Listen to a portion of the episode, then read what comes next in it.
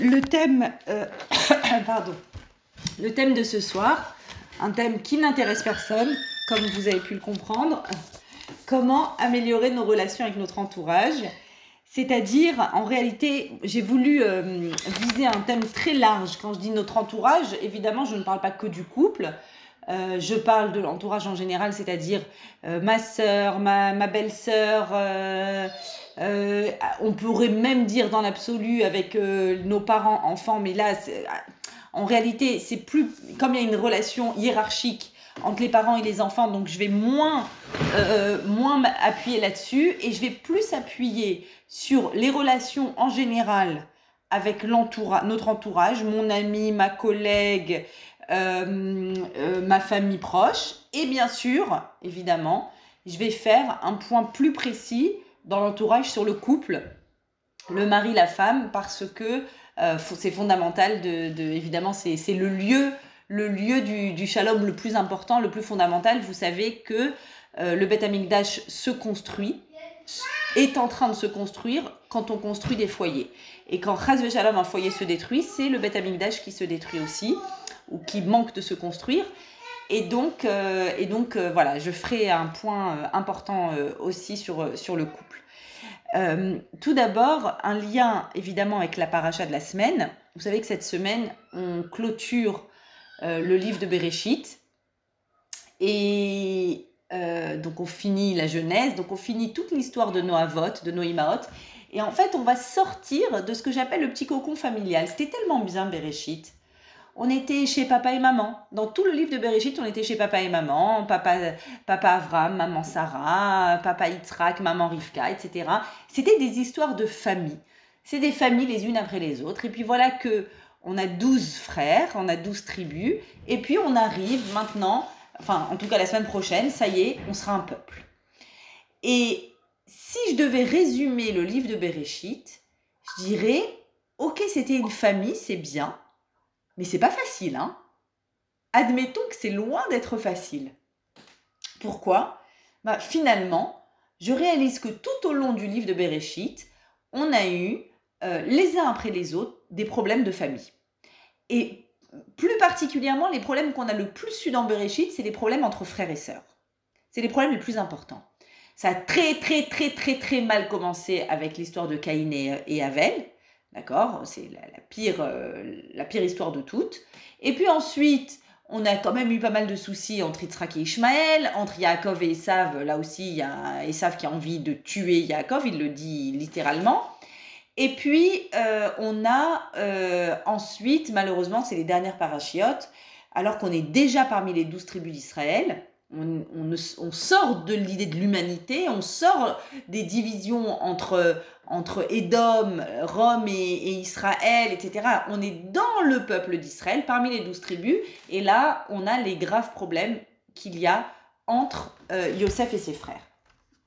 Et donc, euh, bah, c'est ce qui va mener euh, finalement, euh, vous le savez, à toutes les divisions dans le peuple d'Israël, la, division entre le royaume de Yehuda et le royaume d'Israël.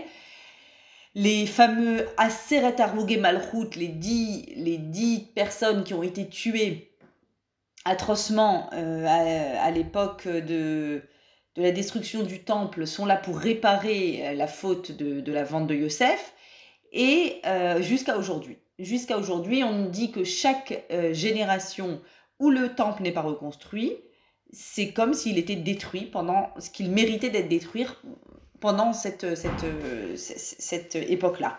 C'est dire le travail qu'il y a à faire. Alors, vous voyez, quand je regarde Bereshit, je dis waouh, c'était pas facile pour eux. Et c'est vrai, c'est pas non plus facile pour nous. Et ce qui est extraordinaire quand on lit euh, la Torah, c'est que vraiment on peut s'y retrouver. On n'est pas en train de nous, raconter une histoire bisounours idyllique. Non, non, vraiment c'est pas facile. Et d'ailleurs les histoires de couple aussi sont pas faciles. Euh, dans la Torah, on, voit, euh, euh, la, Torah nous montre clairement les difficultés entre Avram et Sarah par rapport à la Yerusha, par rapport à l'héritage. Loïrach ben Amazot, le fils de la servante n'héritera pas. on voit des difficultés beaucoup aussi également plus loin avec entre et Rachel, Meta Anochi, Lamali Chaim, Rivka à, à, Yitzhak Lamali Chaim. c'est vraiment des mots, des mots très forts et tout ça pour vous dire que ce Shabbat, on clôture Bereshit et finalement, on clôture, euh, on clôture un livre qui nous dit qu'il y a beaucoup de travail.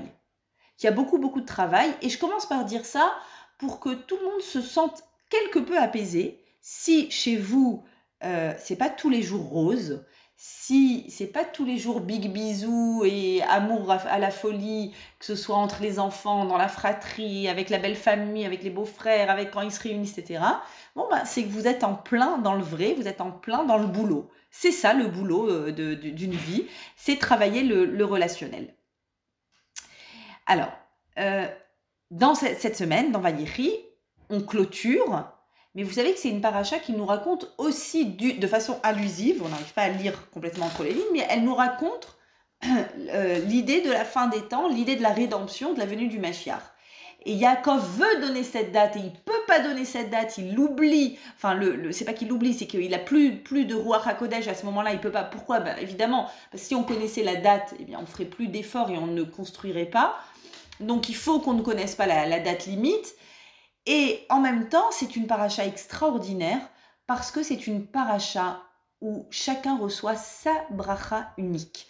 Et c'est une paracha dans laquelle on prend conscience que chacun est unique et que chacun a un potentiel unique, une valeur unique et chacune des douze tribus mérite une bracha unique.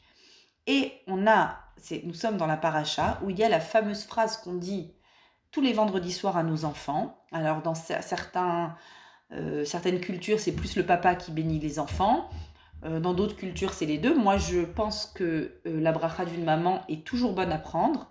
Et même si vous n'avez pas vu ça chez vous, moi, c'était mon cas. on a été, nous étions bénis quand on était enfant par notre papa.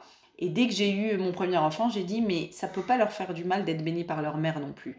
Et donc, et donc depuis toujours, je bénis mes enfants et je vous invite vraiment à le faire parce que je, crois qu'il y a une force extraordinaire dans, ces deux bénédictions conjointes du papa et de la maman. Et la bénédiction que l'on fait euh, aux garçons, en tout cas, c'est pour lesquels il y a peut-être un petit peu plus de, rivalité, de voilà, de difficultés, on leur dit Simcha Elohim, qu'Hachem face de toi, qu'est Ephraim ou Ménaché, qu'il fasse de toi comme Ephraim et Ménaché. Vous savez qu'Ephraim et Ménaché sont les deux fils de Yosef. Et pourquoi on les bénit comme Ephraim et Ménaché?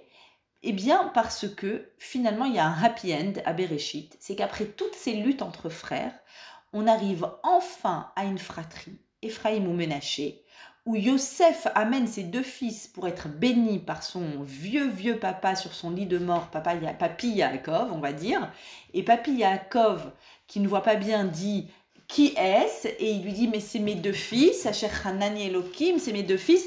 Et Yaakov, vous vous souvenez de cette image extraordinaire, prend sa droite et la met sur la, tête de la gauche du deuxième, et il prend sa gauche et il la met sur la tête de l'aîné, et Yosef est en panique totale, il dit, oi va voy, l'histoire va recommencer il va y avoir encore un petit frère, un grand frère, et l'histoire de Yosef et ses frères va recommencer, au secours, au secours. Donc il dit, papa, papa, surtout ne fais pas ça, ne fais pas ça, ne fais pas de différence, ne mets pas le, deuxième avant le premier, ça va. Et le papa, le vieux papy Yaakov répond, il y a dati béni, il y a dati, je le sais, je le sais. Mais quoi?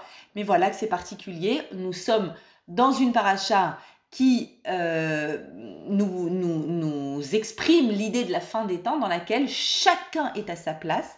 Et en effet, entre Ephraim et Ménaché, il n'y a pas eu de rivalité. Euh, euh, l'un des deux avait plus besoin de la droite de Yaakov, c'est-à-dire d'une certaine force, parce qu'il allait donner naissance à des rois, etc. Peu importe.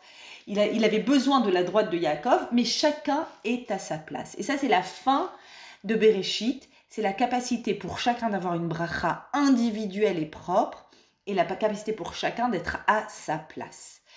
Et donc, voilà, à l'occasion de, de, cette fin de, de Sefer qui, qui termine en ultime capacité à créer des relations saines et sereines, eh bien, on va nous aussi tenter de faire en sorte de faire un petit geste, un petit mouvement. Il ne s'agit pas de tout régler en claquant des doigts, mais de faire un geste et un mouvement pour réussir à améliorer nos relations.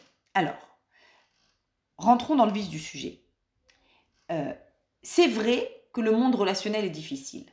Des fois, on se dit, mais je comprends pas. Il y avait tout pour que ce soit facile avec mon mari. C'était tellement, c'était, un coup de foudre et c'était merveilleux. Et, et, et je, me mettais à pleurer quand j'avais un SMS et, il me disait un mot. J'avais, le cœur qui bondissait, qui balle. Mais qu'est-ce qui s'est passé? Pourquoi c'est compliqué? Après, avec ma belle-mère, c'était tellement bien et c'était sympa, c'était ma confidente. Pourquoi c'est dur comme ça? Ou bien dans, voilà avec la, dans la famille, dans la fratrie, dans les mais ça, ça va. Euh, enfin, pourquoi on se dispute? Pourquoi chacun est en train de, de, de, faire de, un jeu de coude avec les autres et, et, il veut se faire euh, valoir devant papa et maman plus que l'autre et, et, prendre une plus grande place et vous savez que même enfin les, les enfants adultes c'est exactement pareil quoi. Moi, combien de fois j'entends, euh, par exemple, à l'approche des fêtes de Pessah, oui, on s'est disputé, ma sœur, elle va encore chez ma mère, et pourquoi c'est tout le temps elle, et elle prend toute la place, et moi j'aimerais, etc. Vous voyez, c'est pareil ça s'exprime un peu différemment, mais c'est pareil à tous les âges. Et donc c'est difficile, mais il y a quelque chose qui est encore plus difficile que le monde relationnel. C'est quoi? C'est la solitude. La solitude, c'est pire, infiniment pire que la difficulté des relations. Comment je sais que c'est pire? Bah, Parce que tout au long de, la création du monde, Hachem est très content de ce qu'il crée et il dit ouais c'est bien, c'est tov, tov, tov. À chaque fois que je compare, il met un petit pouce sur son mur, c'est tov, c'est tov, c'est tov. Et tout d'un coup, il crée un humain, un Adam, Ha-Adam, et il le crée l'évado dans sa solitude. Et là, c'est quoi? C'est l'otov. Et là, Hachem, il dit l'otov.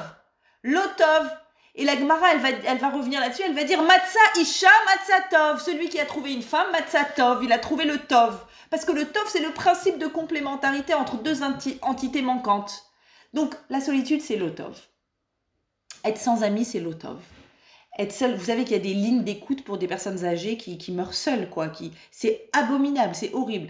À, l'époque des réseaux sociaux, des friends, et j'ai 5000 friends, et j'ai des likes, et j'ai des followers, et j'ai des ceci, j'ai cela, mais il y a des gens qui meurent seuls dans leur maison et qui ont personne. Tout à l'heure, je lisais un message qui m'a brisé le cœur. Euh, un message sur le, groupe WhatsApp du Rincy d'une personne qui une personne âgée qui est à l'hôpital et qui est seule et qui demande euh, voilà est-ce que enfin Baruch Hashem heureusement qu'on a des mitzvot et qu'on a la mitzvah de de, de Cholim d'aller voir les personnes euh, malades mais mais elle est en demande qu'on vienne la voir. Donc c'est cette nécessité absolue de lien de relation il euh, y a, un, livre incroyable de Stéphane Zweig qui parle aussi de ça, qui parle de, je crois que c'est le joueur d'échecs, qui parle de, c'est quelqu'un qui va devenir fou d'être seul. Littéralement, il va essayer d'imaginer toutes sortes de possibilités pour, sortir de sa solitude quand il est quand même dans sa solitude avec lui-même, de se créer un, autre lui. Bref. Donc, bon, il y a beaucoup de, de, il y a beaucoup de littérature là-dessus, on n'a pas besoin de développer. Voyons comment en relation, on peut améliorer. Alors j'aime bien le titre, c'est améliorer. Parce que je sais, si quelqu'un avait donné un titre, comment être excellent en relation, euh, enfin c'est des menteurs quoi. C'est pas possible. On peut pas, on peut pas. Euh, voilà, moi, moi je suis disputée avec personne, je suis copain avec tout le monde, je suis copine avec toute la terre. Euh, j'adore ma belle-mère, j'adore ma belle-sœur, j'adore mon mari, j'adore mes enfants, j'adore mes parents, j'adore tout le monde. Ça fonctionne pas comme ça. Et on va essayer de comprendre pourquoi et on va essayer de comprendre comment on améliore. Alors, voyons, la, pour comprendre comment on améliore une relation, voyons la première relation au monde. La première fois qu'Hachem crée une relation entre deux personnes, c'est quand Vous le savez? C'est quand Hachem crée au début que Adam et ensuite Adam et Chava. Il y a Adam et Chava. Voilà la première relation au monde qu'il crée. Et il y a toujours quand, quand je, vous, je vous parle de, cet événement-là, on s'interroge et on dit mais c'est quand même dingue. À la fin, l'objectif d'Hachem à la fin, c'était de, créer un masculin et un féminin. Mais il faut que, alors, pour tous les, animaux du monde, Hachem a créé le mâle et la femelle. Pourquoi quand il crée l'humain, il crée pas le mâle et la femelle? À la fin, il y aura un mâle et une femelle. Non, il faut qu'il nous crée un truc bizarroïde qu'on ne sait pas du tout ce que c'est, que les rachamim vont dire ah c'est bizarre, euh, dos à dos, face à face. Bon, on ne sait pas ce que c'est. C'est un truc bizarroïde qui est à la fois masculin et féminin. Hachem il dit l'otov. Adam lui-même il constate l'otov. Il dit ah, mais c'est fou ce qu'on s'ennuie dans le monde. C'est dingue. Et pourtant, il est dans le Gan Eden et il a tout à portée de main. Mais quel ennui, mon Dieu, quel ennui.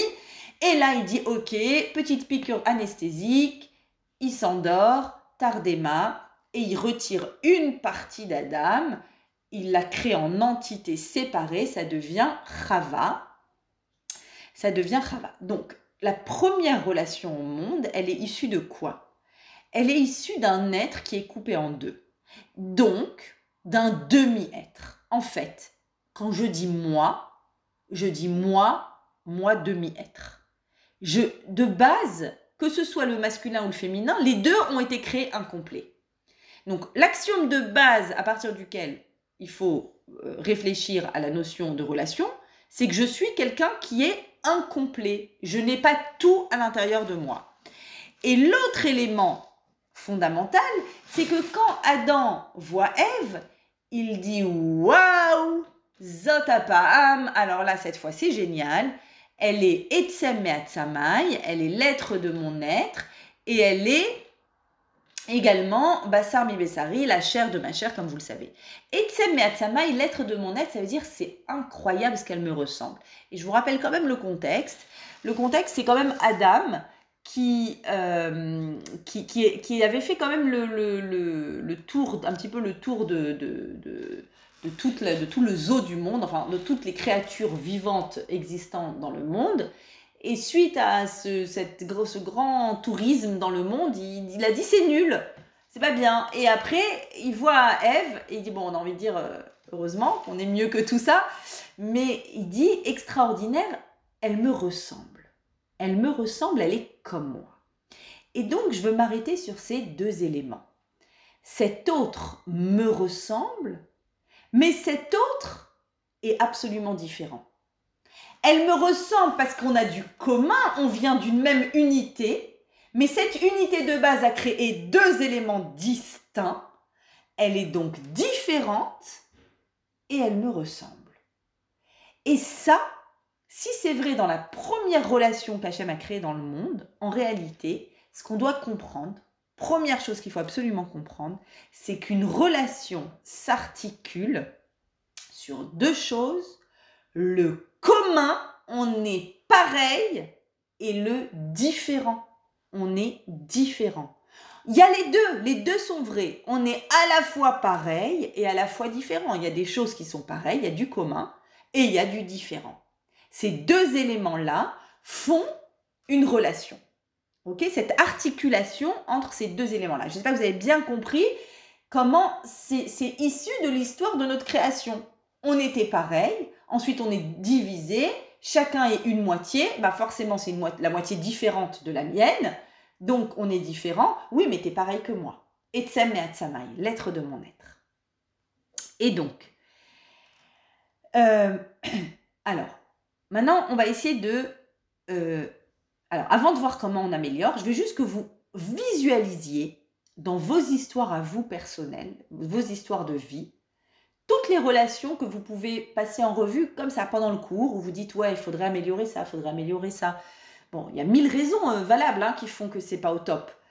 J'aimerais que vous, juste que vous voyez, que vous réalisiez où dans votre, dans votre monde relationnel, il est fait, de quelle façon il est fait, à la fois de, commun et de différent.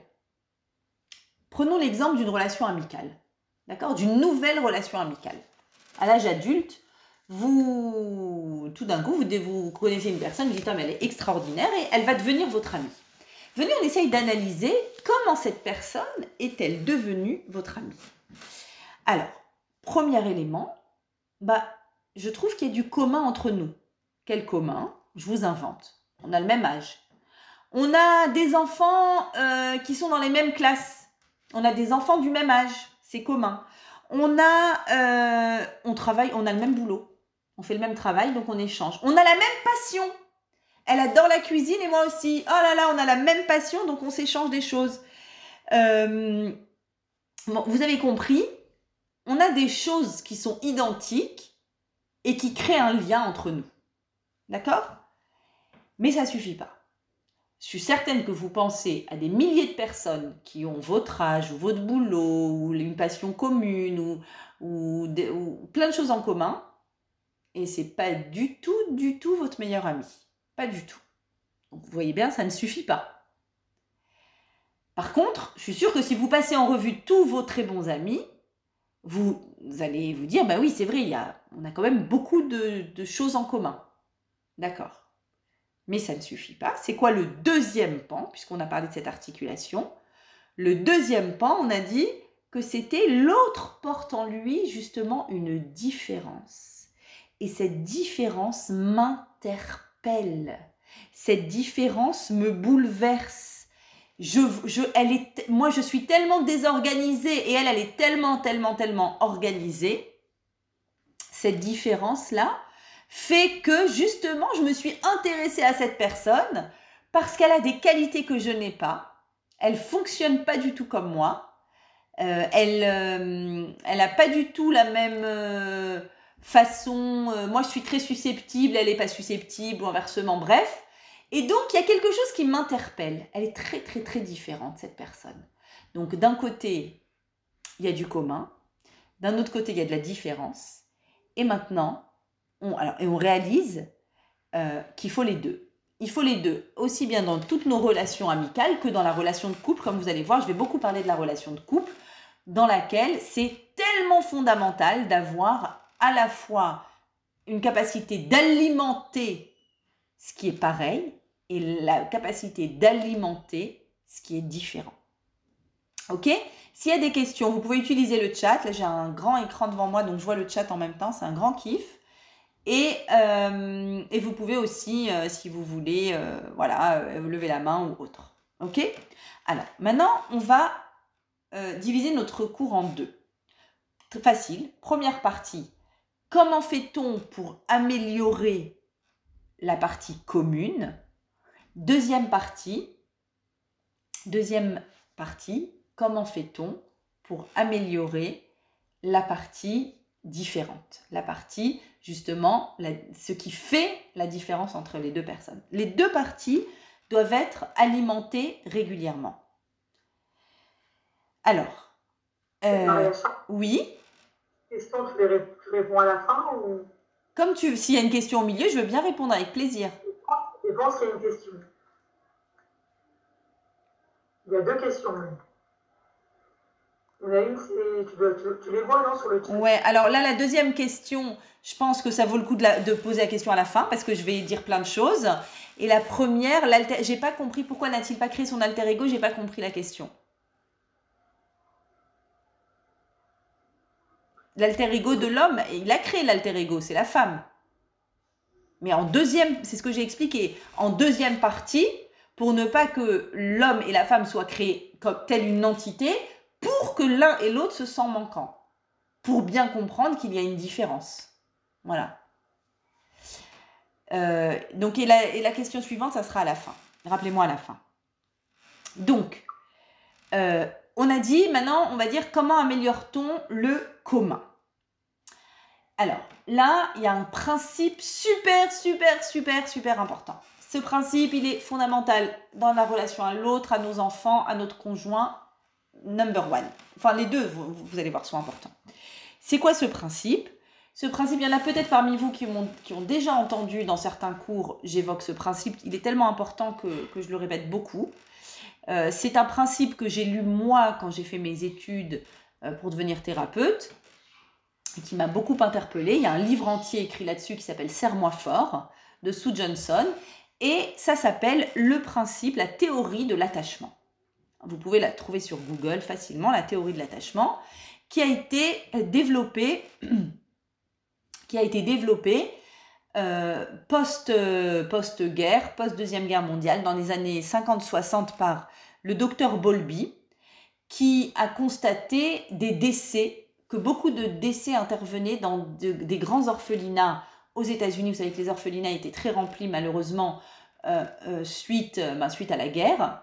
Et donc, il a constaté des décès et il a constaté que ces bébés étaient nourris comme il fallait, qu'ils étaient couverts comme il fallait, c'est-à-dire qu'au niveau physiologique, ils avaient ce dont ils avaient besoin ils, obtenaient ce dont ils avaient besoin, mais il n'y avait pas de nounou euh, attitré pour les bébés et ils ne recevaient pas, les, les, les, bébés ne recevaient pas un regard aimant, de l'affection, un Abibes Mshikpala, euh, je sais pas, voilà, euh, je sais pas comment dit en ashkénaze, mais vous avez compris. Dans toutes les langues du monde, ma vie, mes yeux, la prunelle de mes yeux, mon cœur, euh, voilà, mon trésor. Et un bébé qui n'entendait pas régulièrement j'existe pour un tel, un tel a besoin de moi sur Terre, eh bien il décide de ne plus exister sur Terre. Aussi tragique que cela puisse être entendu, l'enfant était nourri, mais il, mourait, pardon, il mourait de tristesse. Et suite à ça, euh, il a développé ce qu'il a appelé la théorie de l'attachement, c'est-à-dire le principe qu'un être a besoin de deux nourritures fondamentales dans la vie, une nourriture pour le corps et une nourriture pour l'âme, ce qui paraît logique.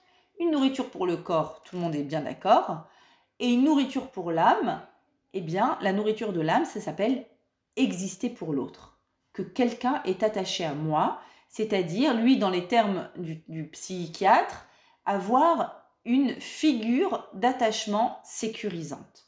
C'est pas forcément les parents, ça peut être une grand-mère, ça peut être une nounou, peu importe, c'est une personne qui est attachée à moi et à laquelle je suis attachée. Et, cette personne, je, sais que je compte pour cette personne et donc je suis nourrie à l'intérieur de moi parce que parce que je sais que dans le regard de cette personne, je trouve un, miroir et un écho à ma valeur euh, irréductible, à la valeur irréductible de l'humanité, de l'humain. Euh, donc, il, euh, Bolby fait ses recherches. Alors, ça va vous paraître très bizarre ce que je vous dis, parce qu'on est tellement, nous, dans une génération post-théorie de l'attachement, que vous allez tous avoir du mal à me croire qu'il existait un monde avant la théorie de l'attachement.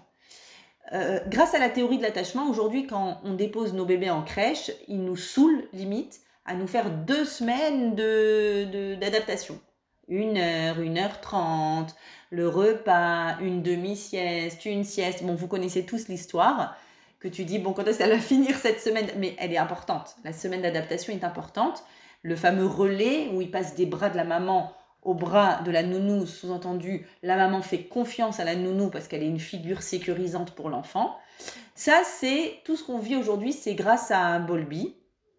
En réalité, euh, en réalité, dans les années, on va dire 60, euh, même plus, peut-être même entre 60 et 70 aux États-Unis, il raconte qu'un enfant de 4 ans, 3 ans, avait, par exemple, devait être opéré de l'appendicite, il était déposé à l'hôpital et récupéré une semaine après. Pendant huit jours, il ne voyait pas ses enfants, ses parents, et les parents ne voyaient pas l'enfant. Et euh, c'est, enfin, le principe était le suivant c'est pas le parent qui est malade, donc euh, c'est le parent n'a rien à faire à l'hôpital.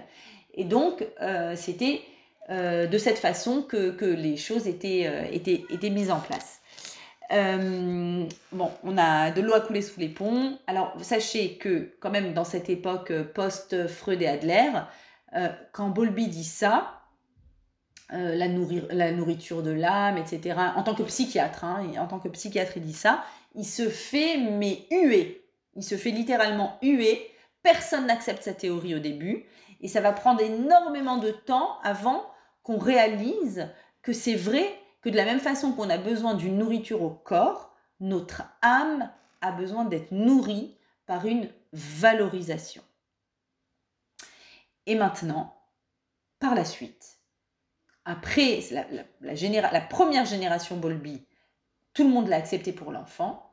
Et ensuite, enfin, enfin, une psy est venue et a osé dire, mais pourquoi ça serait vrai pour l'enfant qui grandit et ça ne serait pas vrai pour un adulte qui s'attache à un autre adulte, comme dans la relation de couple, comme dans la relation amicale où on a besoin de sentir qu'on existe pour l'autre.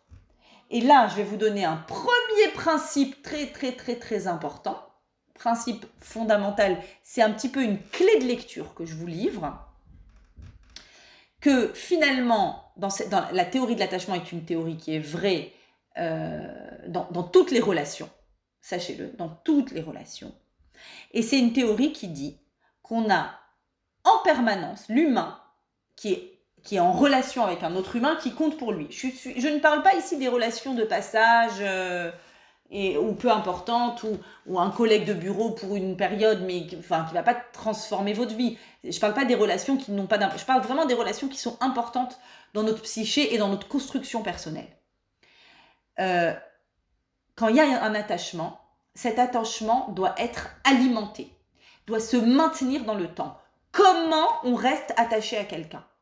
Et c'est vrai, encore une fois, aussi sur le couple, ce que je suis en train de même surtout sur le couple. Comment est-ce qu'on reste attaché à quelqu'un? Qui ne connaît pas ça de voilà, on était tellement les deux doigts d'une main et maintenant c'est à peine si euh, voilà.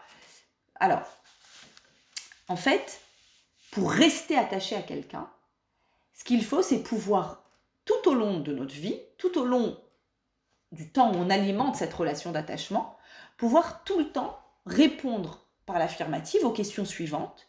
Est-ce que tu seras là pour moi si j'en ai besoin? Est-ce que je suis important ou importante à tes yeux? Évidemment, c'est des actions qui vont l'exprimer, c'est pas qu'un oui. Est-ce que mon avis compte pour toi? Et ton avis qui compte pour moi? Est-ce que tu partages ton monde émotionnel? Est-ce que, c'est-à-dire, tout ce que je suis en train de dire là, c'est la nourriture de l'âme? C'est le fait de sentir qu'on a de l'importance pour quelqu'un. Comment on sent si on a de l'importance pour quelqu'un? Eh bien, on le sent si ce quelqu'un partage avec moi une partie de sa vie qui est une partie importante. Je vais commencer par parler des relations euh, familiales ou amicales, mais pas de couple. Et juste après, je reviens au couple, d'accord? Parce que dans le couple, c'est, ça a beaucoup plus d'importance.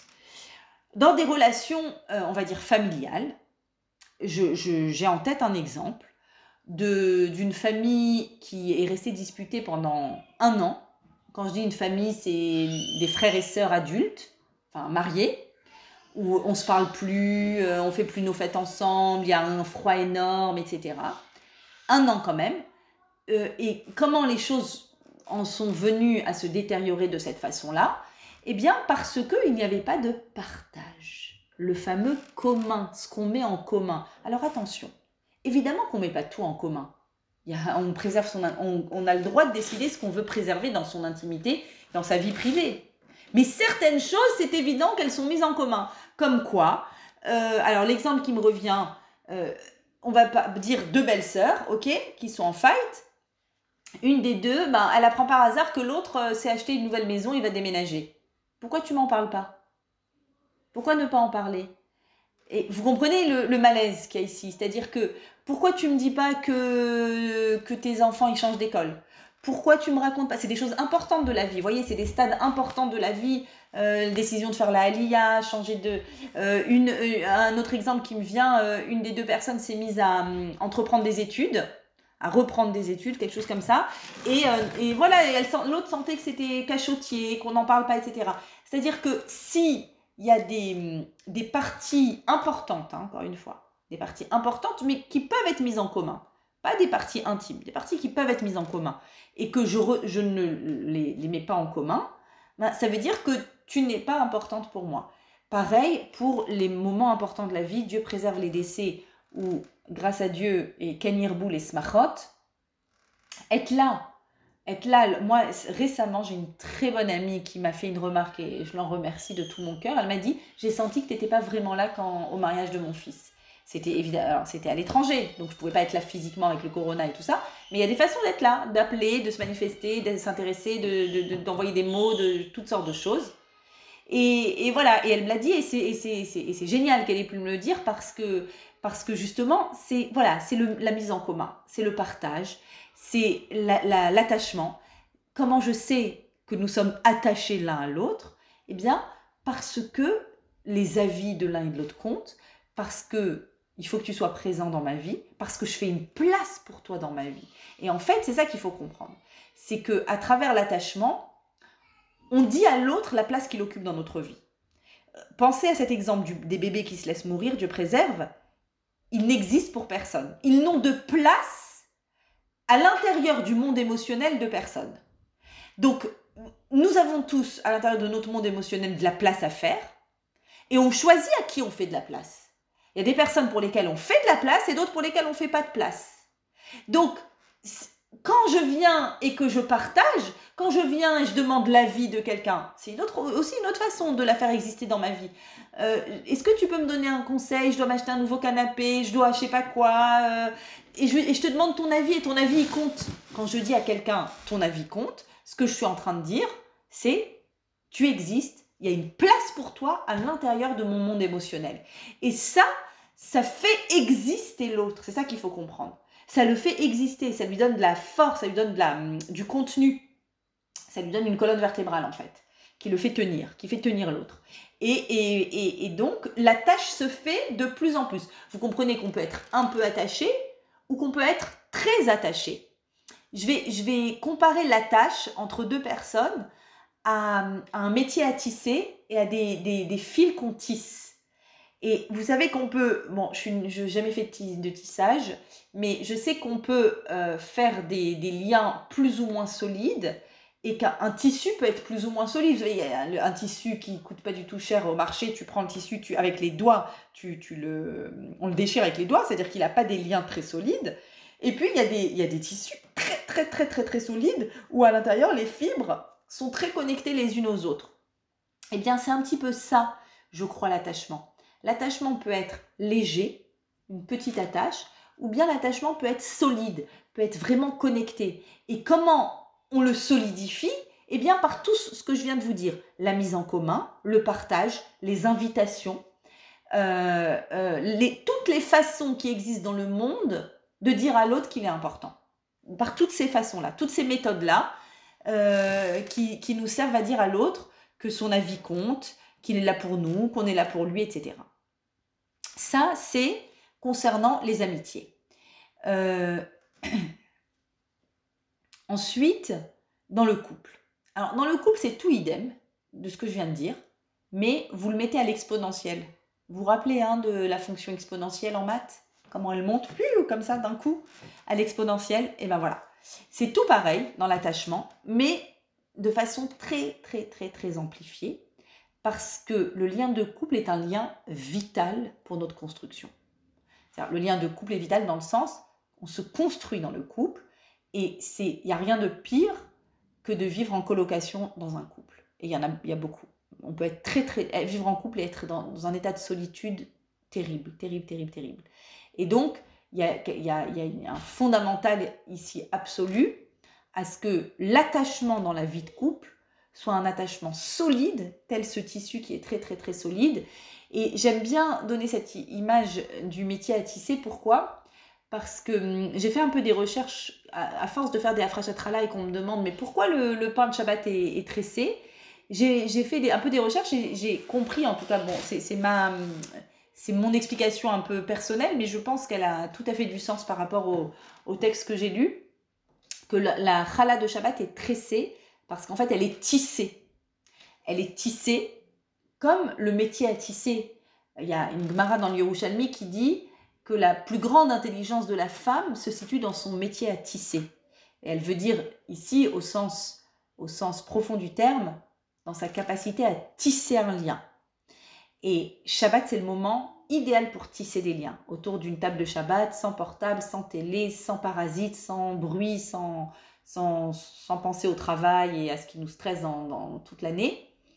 Et on tresse nos pains de Shabbat un peu comme pour dire, et je pense que c'est la tefila qu'on doit faire au moment où on les tresse, que, que chaque brin de pain, tel un enfant de, dans la fratrie de mes enfants ou dans ma propre fratrie, peu importe, eh bien, qu'ils soient en lien les autres, les liens avec les autres, qu'ils se croisent, qu'ils s'entrecroisent, qu'ils ne soient pas en parallèle.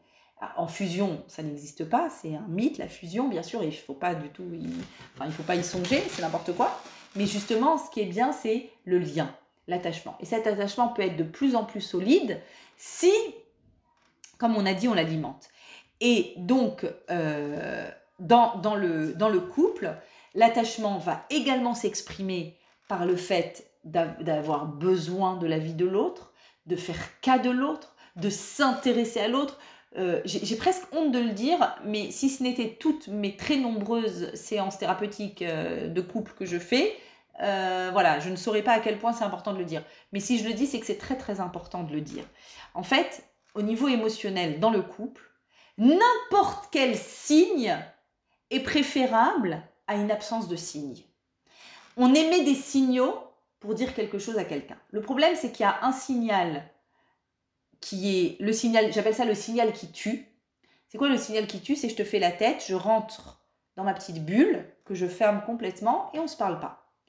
Alors moi je pensais, euh, je pensais avoir euh, touché euh, des, des, records absolus quand j'entendais des personnes dire ouais ça fait quatre jours qu'on se parle pas, ça fait et puis jusqu'au jour où dans des séances j'apprends non il y en a c'est pas quatre jours, c'est pas une semaine, c'est pas un mois, Dieu préserve. Voilà, c'est-à-dire qu'il y en a qui sont excellents dans cette dans ce domaine, malheureusement. Je préfère le dire en souriant, tellement, tellement c'est une tristesse absolue. Dans le couple, il vaut mieux n'importe quelle expression, n'importe quel signal qu'on envoie à l'autre, que l'absence de signal. Vous savez qu'en hébreu, euh, être muet se dit il aime. Aleph l'amène même. C'est il aime, c'est être muet. Et c'est exactement le même mot qui crée la racine alimut, violence. C'est-à-dire qu'il n'y a peut-être pas, de plus grande violence que celle qui provient du fait de se taire quand on est face à quelqu'un, de ne pas faire cas, de ne pas échanger. Comment c'est possible de ne pas échanger? Et pourtant, et pourtant, oh combien de couples vivent dans une solitude absolue en vivant côte à côte. Côte à côte. Alors comment est-ce qu'on fait? Dès le début. Et, j'aime dire que c'est jamais trop tard, même si des fois on est au bord du gouffre, Dieu préserve, mais bon, en tout cas, conseil numéro un, sans attendre, sans attendre, tous les couples doivent entendre ça. Tous les couples qui se forment doivent entendre ça. Dès le début. Vraiment, je m'excuse pour ceux qui trouvent que je dis des banalités, mais si ce n'était mon expérience, voilà. Mais vraiment, je, je sais obligé de le dire et de le répéter. S'intéresser tous les jours, tous les jours, à ce qui s'est passé dans la vie de mon conjoint. Tous les jours, c'est important au travail, les clients, les fournisseurs, les patients, les, je ne sais quoi, peu importe ce qu'il fait comme travail, tous les jours, poser la question. D'ailleurs, c'est vrai aussi avec nos enfants, hein, mais là, c'est pas un cours, euh, mais c'est évident que voilà, il faut leur apprendre à s'exprimer et s'intéresser tous les jours, tous les jours. On n'imagine pas ce qui peut se passer en une journée de bouleversant pour nos conjoints, nos enfants, qui peut vraiment bouleverser leur intériorité. Et nous, on passe à côté, on se dit, ah, il est bizarre en ce moment, il est bizarre. Mais, mais tu sais pas pourquoi, et vas-y, tu poses pas de questions et, et tu vas pas plus loin. Qu'est-ce qui s'est passé au travail? Qu'est-ce qui s'est passé avec sa famille? Peut-être que dans sa famille, il y a des problèmes, il y a des choses chaotiques, il y a des choses qui l'inquiètent, l'angoissent.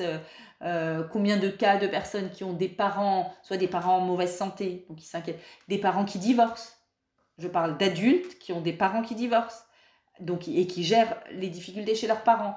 Combien de fois j'entends ça aussi? Donc, c'est-à-dire que on, peut être très perturbé par tout un tas de choses. Et, euh, et donc, tous les jours, s'intéresser, et évidemment en parallèle, tous les jours raconter notre vie, raconter sa life, tout simplement, tous les jours, en demandant à son conjoint son avis. Pourquoi? Parce que son avis compte. Maintenant, vous allez me dire, ah mais non, il y a des domaines où son avis ne compte pas tellement. Par exemple, moi, dans mon couple, euh, quand j'ai eu un problème éducatif avec un enfant, de toute façon, c'est moi, et ça s'est fait comme ça, que c'est moi qui décide, que c'est moi qui sais quoi dire ou quoi faire. Mon mari, il sait pas trop. Alors, je vais lui demander son avis. Oui Demander son avis, ça ne veut pas dire que je vais faire en fonction. Demander son avis à quelqu'un, c'est lui dire ton avis est important. C'est lui dire, et toi, qu'est-ce que tu penses de ce que j'ai fait? Est-ce que tu es d'accord ou tu pas d'accord? Il va te dire oui, tant mieux, il va te dire oui. Mais tu es venu poser la question. Donc au moment où tu as posé la question, tu as créé un nouveau lien de tissage dans ton métier à tisser qui s'appelle l'attachement émotionnel entre deux personnes. Puisque ton avis est important, donc tu es important et tu as une place dans, ma vie. Donc oui, tous les jours, tous les jours, partager des questions euh, euh, choisir ensemble. Je vous dis des, exemples qui me viennent de ce que j'entends, de ce que autour de moi, dans, mes séances. Euh, la place, voilà, c'est généralement plus la femme qui va redessiner sa cuisine quand elle décide d'aller chez Ikea se faire une nouvelle cuisine. Et puis elle connaît ses marmites, ses trucs, ses machins. Mais vous savez que ça m'est déjà arrivé d'entendre des hommes dire, mais elle m'a même pas demandé mon avis. mais elle s'en fichait complètement de ce que j'avais à dire sur la question. Maintenant, très certainement, je suppose, ce ne sont pas, pas forcément des, des, grands cuisiniers ou des personnes qui tenaient absolument à ce que le tiroir à casserole soit ailleurs. C'est pas ça la question. L'enjeu, et que j'entends tout à fait, c'est finalement, est-ce que mon avis est important? Finalement, est-ce que ça, on peut le partager? En fait, plus on partage d'événements du quotidien, même les plus banals, fussent-ils, peu importe, plus on crée ce lien émotionnel entre les deux. Donc, euh, on choisit ensemble, on, décide ensemble. Et, et, alors, un petit clin d'œil là, aussi de quelque chose que j'ai beaucoup constaté, puisque je dis, le fait de poser la question, le fait de demander son avis, le fait juste d'échanger, c'est donner une place à l'autre. Alors cette place, elle a aussi euh, une expression dans le monde physique visible. Qu'est-ce que j'ai constaté? J'ai constaté que très souvent, on me parle de la place dans les armoires à vêtements. Qui a combien de place? Alors vous allez dire, bon, hey, on peut pas faire la... On va pas commencer à faire la comparaison D'accord? Toi, c'est toujours le pantalon bleu ou noir ou gris, mais c'est tout. Et toujours la chemise. Hein et moi, j'ai 500 000 euh, tenues, donc évidemment, je prends plus de place. Ok. Il n'empêche qu'il y a une symbolique, je vous dis, je l'ai entendu beaucoup de fois, ça, une symbolique autour du fait de je prends toute la place. Je m'étale. Je, suis chez moi. C'est-à-dire, et moi, je crois que la symbolique ici, elle est psychique, c'est-à-dire, quelle place je donne à l'autre dans ma vie, en vrai? Alors attendez, vous n'allez pas ce soir toutes vider vos armoires euh, à vêtements, hein, ça serait dommage. Euh, mais, mais, je veux juste dire ici que des fois, cette symbolique, elle est aussi intéressante et elle est utilisée. Quelle place je donne à l'autre? Est-ce qu'il a son mot à dire? Même dans des sujets qui ne sont pas ses sujets euh, de base, est-ce que l'autre a son mot à dire? C'est fondamental, fondamental. J'oublierai jamais une fois où j'ai reçu un couple de, entre 50 et 60 ans vraiment au bord du gouffre depuis de beaucoup, beaucoup, beaucoup, beaucoup trop d'années. Et quand enfin euh, l'homme a dit ce qu'il avait sur le cœur, j'oublierai jamais le visage de la femme. Elle a écarquillé les yeux, mais comme ça. Et elle me disait, c'est la première fois de ma vie que j'entends ça. Première fois de ma vie que j'entends ça. C'est-à-dire que ils n'avaient tellement pas communiqué, ils n'avaient tellement pas échangé, ils pouvaient raconter des histoires qui dataient d'il y a 15 ans, il se rappelait parfaitement et elle, elle disait c'est la première fois de ma vie que j'entends ce qu'il est en train de dire. 15 ans après. C'est un peu dommage pour les 15 ans. Donc euh, la nécessité du, partage. Alors oui, il y a euh, des hommes, alors je dis des hommes, c'est un peu un, un peu trop euh, voilà cliché, mais c'est la vérité. Il y a des hommes qui ont beaucoup, beaucoup, beaucoup de mal à s'exprimer, c'est aussi culturel, et puis voilà, souvent ils ont un monde émotionnel à chaque épouse de trouver la porte d'entrée. Il y a toujours, je dis toujours, c'est comme dans la, la, la Teva, dans l'arche de Noé. Dans l'arche de Noé, tout est fermé, mais il y a un petit soir, il y a une petite fenêtre qui est ouverte par laquelle la colombe va passer. Cherchez la fenêtre. Il y a une porte d'accès, il faut la trouver, mais il faut donner la possibilité euh, à l'expression. Il faut donner cette possibilité euh, que ce soit possible et que la personne ne se sente pas. Souvent, c'est pas, c'est l'expression d'une fragilité, c'est la peur d'être jugée, la peur de se mettre un peu à nu, de montrer ce qui est difficile. Si je dis qu'au travail ça marchait pas, ça veut dire que quoi? Alors je suis pas viril, je suis pas fort, je suis pas puissant, je peux pas la protéger. Donc c'est mettre l'autre en situation euh, de pouvoir euh, librement euh, exprimer, voilà, exprimer une fragilité. Bon, ça c'est une autre conférence, donc je vais pas rentrer dedans. Comment on va avancer déjà sur tout ce qu'on a dit. Donc pour résumer, on a donc dit là comment est-ce qu'on améliore le commun.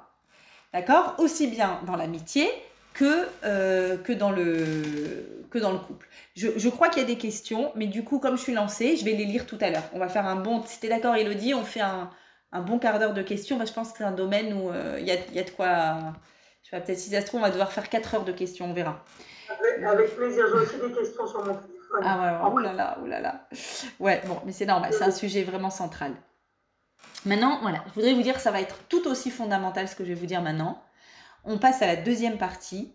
Comment j'améliore la partie différente La différence, vous vous souvenez, ma relation est faite de ce qui est en commun et de ce qui est différent. Améliorer le commun, on a vu, l'attachement, le métier à tisser. Améliorer le différent, comment je le fais? Alors, déjà, bon, je vais dire rapidement pour parler de l'amitié, ou des relations beau-frère, belle-sœur, euh, famille, famille, amis, on va dire. En général, en général, euh, c'est pour cette raison, c'est du fait de la différence qu'on a choisi cette amie-là. Pourquoi? Eh bien parce que euh, elle est tellement débrouillarde et moi je suis blata.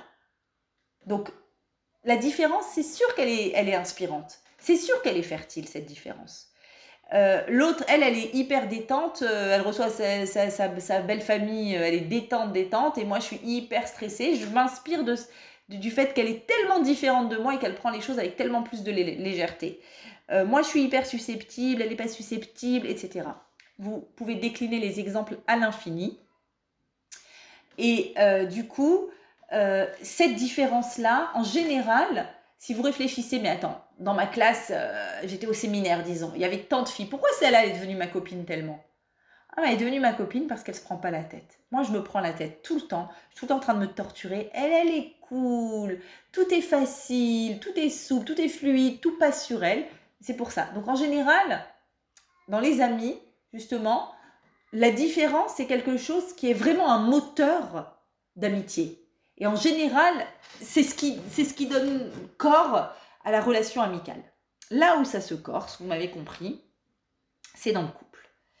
Alors dans le couple, alors il y a un sketch très drôle de qui De oh comment elle s'appelle cette humoriste Une femme humoriste euh, qui raconte très drôle dans le couple comment comment? Ah ouais, c'est Florence Foresti, bravo, exactement, exactement de Florence Foresti, merci à Yala aussi, elle, voilà, elle me dit, euh, qui raconte qu'en général, le truc pour lequel, tellement génial pour lequel tu as choisi ton conjoint, c'est le truc pour lequel tu as envie de, lui tordre le cou après. Et elle a pas mal d'exemples euh, très sympathiques, son côté, euh, il fait de la musique et après tu t'arrives plus à l'entendre sa musique, mais voilà, mais c'est un artiste et toi t'es pas du tout artiste. Ou bien, voilà, pareil, on peut décliner à l'infini. et, en fait, dans le couple, c'est là que ça pose vraiment, vraiment euh, une difficulté. C'est-à-dire que très souvent, vous remarquerez que vraiment, on a choisi l'autre vraiment du fait de cette différence. on va dire, prenons le cas d'une femme assez rigide et d'un mari qui prend tout assez à la légère, d'un homme, pendant les dates, la fille va se sentir très apaisée par le côté détendu de monsieur très apaisée. Justement, elle, sa, rigidité ou sa nervosité peut, peut trouver un espace de détente grâce à lui, en le voyant lui, qui est tellement plus, plus facile, de bonne composition, qui prend au second degré, etc. Donc elle a aimé ça. Euh, quels autres exemples je peux vous donner? Euh, euh, une, une, personne qui est plus paresseuse, plus flemmardise, etc.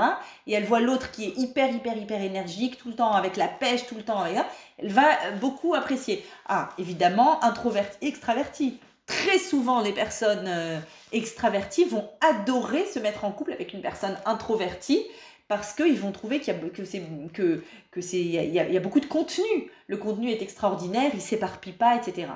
Donc voilà, souvent, très souvent, on crée des couples dans certains, pas dans tout, mais dans certains caractéristiques, certaines caractéristiques qui sont extrêmement différentes entre les deux personnes. Et voilà qu'arrive un jour, arrive un jour où j'en peux plus. Où j'en peux plus, allez, je vous donne un exemple récent d'un couple récent, parce qu'il est hyper banal, classique, tout le monde peut s'y retrouver. Elle, hyper ordonnée, hyper maniaque, hyper derrière, euh, voilà, derrière son ordre de chaque chose. Et lui, euh, peace and love.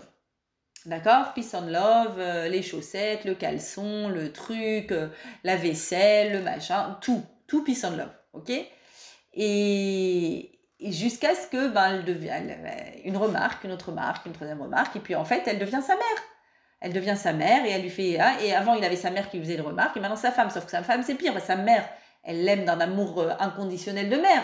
Alors que sa femme, elle dit mais je suis pas ta mère justement, je suis pas ta mère. Donc j'en ai marre de faire des remarques. Et ensuite, voilà comment petit à petit le couple sur quelque chose d'hyper banal, lui il va lui dire bah tu m'étouffes, tu m'étouffes, tu m'étouffes, je rentre à la maison, j'étouffe. Toute la première chose que j'entends avant bonjour, c'est enlève tes chaussures. Pourquoi? Parce que le, le parterre est propre. J'ai pas envie, j'ai pas envie de rentrer chez moi et d'entendre la première phrase enlève tes chaussures.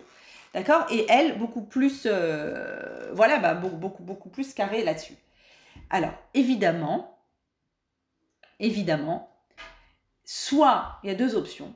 Soit le fait qu'on soit différent, je, prends cet exemple archi banal, euh, ordonné, désordonné, soit la différence va nous éloigner et ça va créer la guerre, c'est la guerre euh, ouverte, Kalachnikov, direct, soit la différence peut nous rapprocher. Et c'est là que ça devient très intéressant. Comment la différence peut-elle nous rapprocher? Et je vois que l'heure tourne et c'est dommage parce que je pourrais faire une heure de cours là-dessus. Comment la différence peut nous rapprocher? Alors, il y a une halakha qui est que euh, on doit euh, allumer les bougies de Shabbat. Et une des raisons pour lesquelles la femme allume les bougies de Shabbat, c'est Mishum Kevod Shabbat, au nom de l'honneur de Shabbat. Et Maïmonide va aller plus loin, il va dire si on n'a pas d'argent pour manger, pour s'acheter à manger, qu'on aille emprunter de l'argent pour, pas pour manger, pour acheter des bougies de Shabbat. Il les met avant le repas de Shabbat. Pourquoi? Au nom du kavod de Shabbat. Incroyable. Incroyable. Et en fait, en creusant un petit peu cette halakha de d'allumer les bougies de Shabbat pour le kavod, on découvre qu'en fait, qu'est-ce qui s'appelle kavod? L'âme. La neshama humaine s'appelle Kavod. Elle a ce nom-là dans beaucoup, beaucoup de, références euh, bibliques. Elle s'appelle Kavod. C'est-à-dire que quand il y a écrit Allume les bougies de Shabbat pour le Kavod de Shabbat, on peut aussi lire pour les âmes et pour Shabbat, pour le Kavod intérieur. Alors, en fait, ici, il y a un rave extraordinaire qui a écrit le Oel Rachel, s'appelle Rav Schlanger, et qui explique, j'ai trouvé ça passionnant, Qu'est-ce que c'est qu'une relation basée sur le kavod Et tout le principe du kavod qu'il y a entre deux personnes, c'est-à-dire le respect entre des personnes, le mot respect n'est pas du tout un mot à la mode aujourd'hui. Le mot à la mode, c'est égalité. Il faut qu'on soit dans l'égalité. C'est tellement stupide. Parce qu'on croit que la notion de respect est une notion hiérarchique. La notion de respect n'est pas une notion hiérarchique. La notion de respect, c'est quoi? Je vais vous donner la définition de ce que c'est que respecter quelqu'un. On respecte ses enfants, on respecte ses parents, on respecte son mari, sa femme, ses frères et sœurs, voilà. Et la notion de respect est infiniment plus porteuse dans la relation, dans une relation, en tout cas dans, le couple, elle va beaucoup plus alimenter le couple, la relation de respect, que la relation de Ahava. Vous savez qu'il y a toujours deux choses. Il y a Ahava et Ira, la droite et la gauche, Avraham, Yitzhak. D'accord? Toujours ces deux principes.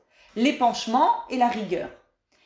Nous, ce qu'on pense, c'est Ahava, Ahava, l'amour, l'amour, l'amour. Il faut voilà, l'amour à tout prix. Qu'est-ce qu'on fait? Mais en réalité, ce qui alimente le couple, il faut le savoir, c'est beaucoup plus la relation de kavod. Kavod, ça ne veut pas dire euh, avoir peur. Il n'y a, a, pas de notion de peur dans le kavod. C'est une notion de respect, c'est quoi? Euh, Alors, c'est quoi? En fait, l'homme, la neshama de l'homme est appelée kavod. Kavod, ça veut dire littéralement kaved, du poids, lourd. Il y a du poids à l'intériorité d'une personne. Pourquoi? Parce que toute personne a une valeur irréductible, a une valeur fondamentale. Et c'est à l'intérieur du couple que cette valeur va être le plus visible. Et il y a une Gemara dans Yevamot, page 62, qui dit comme ça, que euh, toute personne qui honore sa femme n'a aucun souci à se faire dans la vie parce qu'il aura le shalom toute sa vie. C'est-à-dire c'est une garantie de la Gemara dans Yevamot, une garantie, vous allez me dire c'est pas évident, que toute personne qui sait honorer sa femme, d'accord, il y a peut-être des hommes qui nous écoutent, aura une garantie de shalom toute sa vie, une garantie. Vous imaginez jusqu'où ils vont les rachamim. Pourquoi? La relation de kavod, c'est la relation suivante. Moi, je suis incomplet. Toi aussi, tu es incomplet. Toi, tu as des qualités que moi, j'ai pas. Moi, j'ai des qualités que tu n'as pas. Moi, par exemple, je suis très patiente avec les enfants. Mais par contre, je suis très désorganisée. Et toi, tu es très organisée. Donc, toi, tu vas t'inspirer de moi parce que moi, je suis patiente avec les enfants ou, avec, ou dans toutes les situations de vie, j'ai beaucoup de patience. Mais moi, je vais m'inspirer de toi parce que toi, tu es quelqu'un de très organisé. Quand, écoutez bien, dans une relation entre deux personnes, quand je repère chez l'autre quelque chose qui est différent, et en général, c'est quelque chose que j'ai aimé pour lequel j'ai choisi l'autre. Dans le couple ou dans l'amitié. C'est quelque chose que j'ai aimé chez l'autre. Extraverti, euh, énergique, travailleur, fiable. J'ai repéré quelque chose. C'est quelque chose dont moi je ne suis pas munie. Parce que je ne peux pas tout avoir, je suis incomplète, j'ai été créée moitié.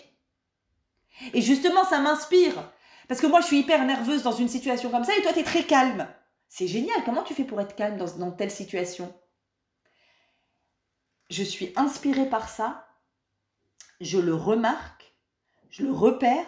Et je le verbalise. Je verbalise. Je dis. Je l'exprime. J'aime ça chez toi. Ça m'inspire.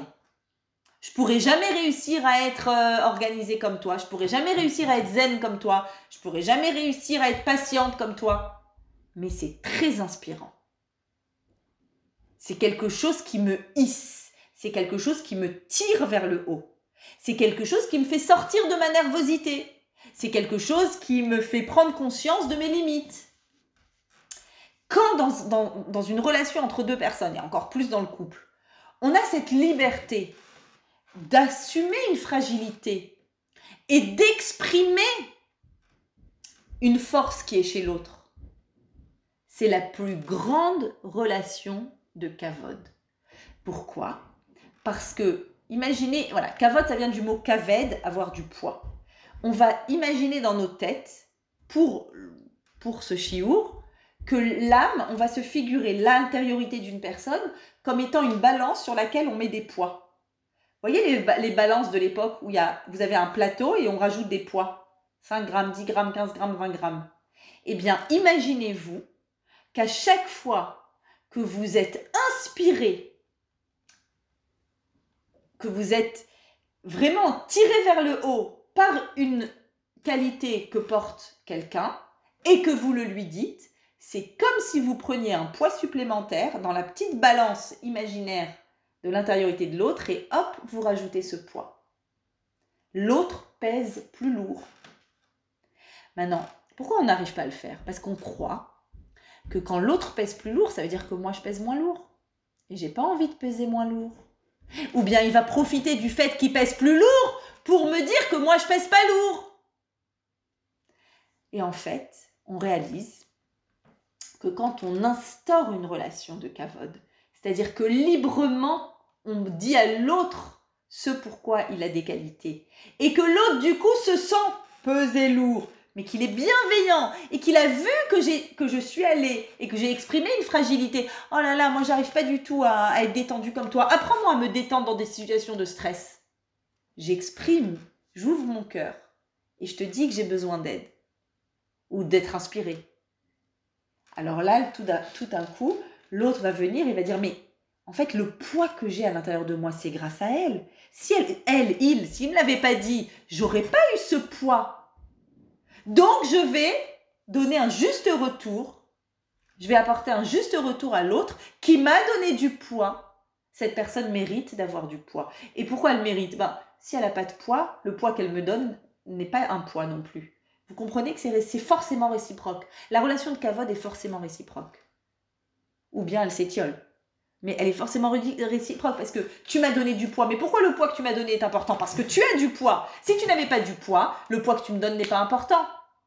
Et donc c'est comme ça que se met en place une relation de différence. On est différent, mais c'est utile et c'est fertile.